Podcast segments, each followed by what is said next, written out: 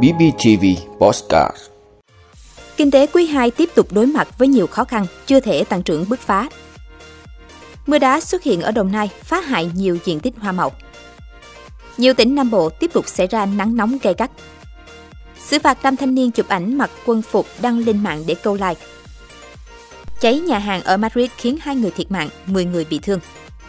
Đó là những thông tin sẽ có trong 5 phút sáng nay ngày 24 tháng 4 của BBTV.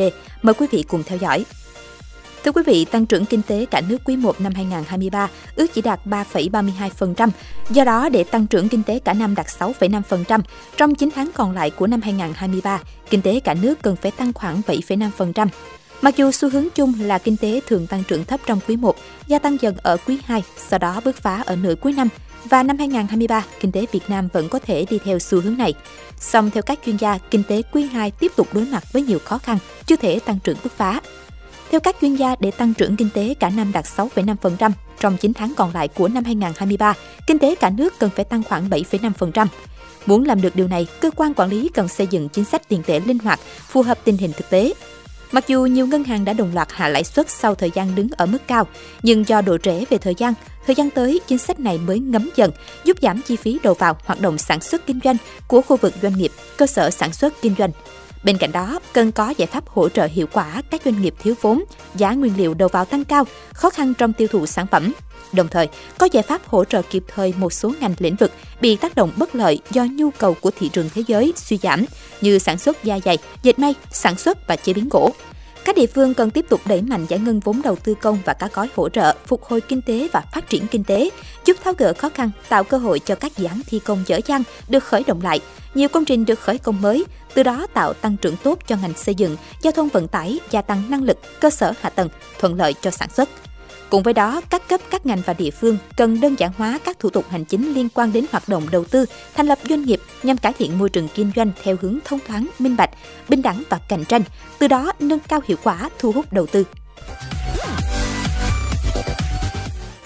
Thưa quý vị, chiều ngày 23 tháng 4, lãnh đạo Ủy ban Nhân dân xã Thanh Sơn, huyện Định Quán, tỉnh Đồng Nai xác nhận trên địa bàn vừa xảy ra trận mưa đá gây thiệt hại nhiều diện tích hoa màu. Theo đó, vào khoảng 17 giờ ngày 22 tháng 4, một cơn mưa đá kéo dài hơn 1 giờ kèm theo lốc xoáy đã làm tốc mái hiên rộng hơn 100 mét vuông của nhà anh Hà Chí Công ở ấp 7 xã Thanh Sơn bị văng xa hàng chục mét, làm hư hỏng hoàn toàn. Mưa lốc cũng đã làm nhiều diện tích hoa màu như xoài, bắp mít bị gãy đổ, gây thiệt hại lớn về kinh tế cho người dân. Ngay sau khi xảy ra sự cố, Ủy ban nhân dân xã Thanh Sơn, huyện Định Quán đã cử lực lượng hỗ trợ, đồng thời thống kê thiệt hại để kịp thời hỗ trợ cho người dân. Trước đó, ngày 21 tháng 4, tại xã Nam Cát Tiên, huyện Tân Phú cũng xuất hiện trận mưa đá với nhiều hòn đá nhỏ bằng ngón tay. Thưa quý vị, trong những ngày qua, thời tiết ở các tỉnh thành Nam Bộ xảy ra tình trạng nắng nóng gay gắt. Cụ thể, thời tiết ở thành phố Hồ Chí Minh trong những giờ qua tại huyện Nhà Bè, nhiệt độ cao nhất 35,5 độ C, tại Tân Sơn Nhất nhiệt độ cao nhất 36 độ C. Theo dự báo của Đài khí tượng thủy văn khu vực Nam Bộ, ngày 24 tháng 4, nắng nóng vẫn xảy ra trên diện rộng cả ở miền Đông Nam Bộ và miền Tây Nam Bộ, có nơi nắng nóng gay gắt. Đêm ngày 23 tháng 4 có mưa rào vài nơi tập trung ở các tỉnh Đồng Nai, Vũng Tàu, Long An, Tiền Giang. Chiều tối ngày 24 tháng 4, mưa cũng chỉ xảy ra diện hẹp tại khu vực Cà Mau, Kiên Giang. Từ ngày 28 tháng 4, nắng nóng giảm, chiều tối và đêm có mưa rào và dông vài nơi. Riêng các ngày từ ngày 28 tháng 4 đến 30 tháng 4, mưa dông có xu hướng gia tăng, có nơi mưa vừa, mưa to.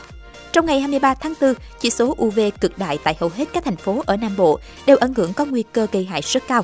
Trong những ngày tới, chỉ số UV cực đại sẽ tiếp tục nằm ở ngưỡng có nguy cơ gây hại rất cao. Các chuyên gia cảnh báo, ảnh hưởng của nắng nóng và nắng nóng gay gắt kết hợp với độ ẩm trong không khí giảm thấp nên có nguy cơ xảy ra cháy nổ và hỏa hoạn ở khu vực dân cư. Điều này có thể xảy ra do nhu cầu sử dụng điện tăng cao.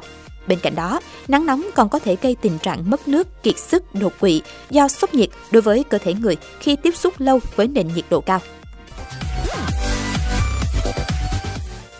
Thưa quý vị, Công an huyện Mang Giang, tỉnh Gia Lai đã ra quyết định xử phạt hành chính đối với Võ Hồng Sơn, 27 tuổi, trú tại tổ 1 thị trấn Con Dơn, huyện Mang Giang, mức phạt 1,5 triệu đồng về hành vi sử dụng trái phép trang phục công an nhân dân. Trước đó, Công an huyện Mang Giang phát hiện tài khoản Facebook có tên Sơn Em đăng tải hình ảnh một thanh niên mặc quân phục cảnh sát nhân dân, quân hàm thượng úy, kèm với dòng chữ Bữa nay đứa nào lệch anh cho nhập kho hết. Hình ảnh sau khi đăng tải đã gây dư luận xấu, ảnh hưởng tiêu cực đến hình ảnh lực lượng công an nhân dân. Qua xác minh, lực lượng chức năng xác định Sơn đã mượn một bộ quân phục công an nhân dân mang cấp bậc hàm thượng úy, rồi mặc chụp ảnh và đăng lên trang Facebook cá nhân với mục đích câu like. Thưa quý vị, hai người đàn ông đã thiệt mạng và 10 người khác bị thương sau vụ hỏa hoạn tại một nhà hàng ở thủ đô Madrid của Tây Ban Nha. Đây là thông tin do dịch vụ khẩn cấp Tây Ban Nha công bố hôm 22 tháng 4. Ngọn lửa bắt đầu bùng phát vào tối ngày 21 tháng 4 theo giờ địa phương tại Burro Canaglia, Bar and Resto, một nhà hàng Italy ở khu phố trung tâm Salamanca. Một nhân chứng nói với tờ Empire rằng hỏa hoạn bắt đầu diễn ra sau khi một người phục vụ đốt một món ăn và ngọn lửa đã bùng lên và cháy lan lên trần và tường. Dịch vụ khẩn cấp Tây Ban Nha cho biết các thực khách đã cố gắng chạy thoát thân khi ngọn lửa bắt đầu bùng phát gần lối ra chính. Cảnh sát Tây Ban Nha hiện đang điều tra nguyên nhân vụ cháy nhà hàng này.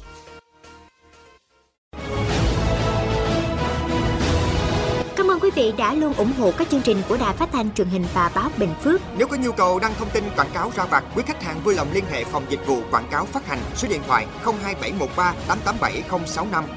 BBTV, vì bạn, mỗi ngày.